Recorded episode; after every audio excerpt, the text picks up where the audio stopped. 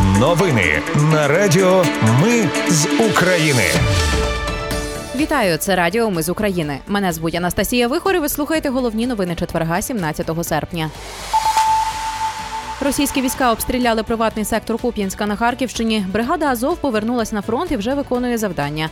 Зеленський указом ввів дію рішення РНБО про звільнення всіх обласних військомів. Україна до жовтня не виконує повністю всі рекомендації Євросоюзу необхідні для вступу. А країни Балтії приєднались до гарантії безпеки для України. Про все це та більше за мить у новинах на Радіо Ми з України. Російські війська обстріляли приватний сектор Куп'янська на Харківщині. Про це повідомили в обласній військовій адміністрації. Одна жінка загинула, ще одна поранена.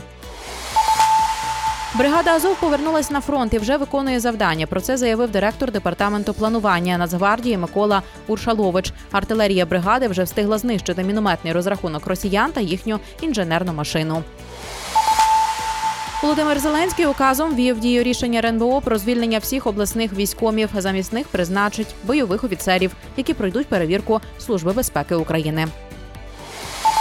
Нардепи подали до законопроєкту про відновлення електронного декларування 457 правок. Голова антикорупційного комітету парламенту Анастасія Радіна заявила, що цього достатньо, аби затягнути розгляд документа до другого читання. Нагадаю, 27 липня Верховна Рада підтримала проєкт закону номер 9534, який має відновити обов'язкове декларування держслужбовців. Головна новація електронне декларування потрібно буде подавати не тільки за цей рік, але й за всі інші попередні, починаючи з 2021 року. Наразі воєнний стан дозволяє подавати електронні декларації добровільно.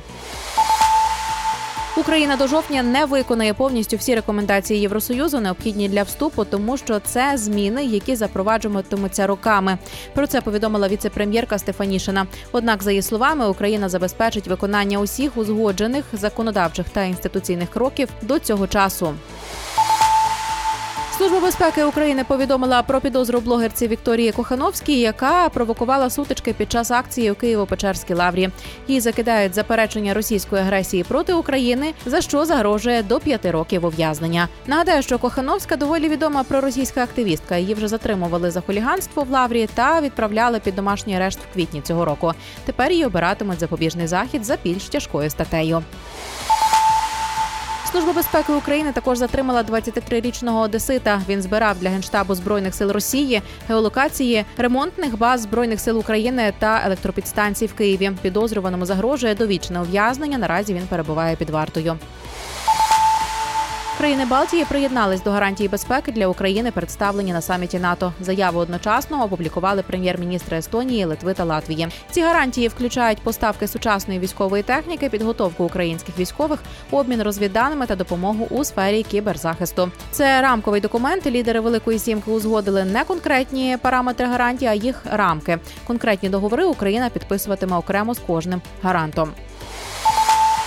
Німеччина передала Україні дві пускові установки для протиповітряної оборони. Рісте 10 переносних радарів, Ground Observer 12, 4 тягачі і 5 напівпричепів до них, а також 8 навантажувачів на 15 тонн. Про це повідомили у прес-службі уряду Німеччини.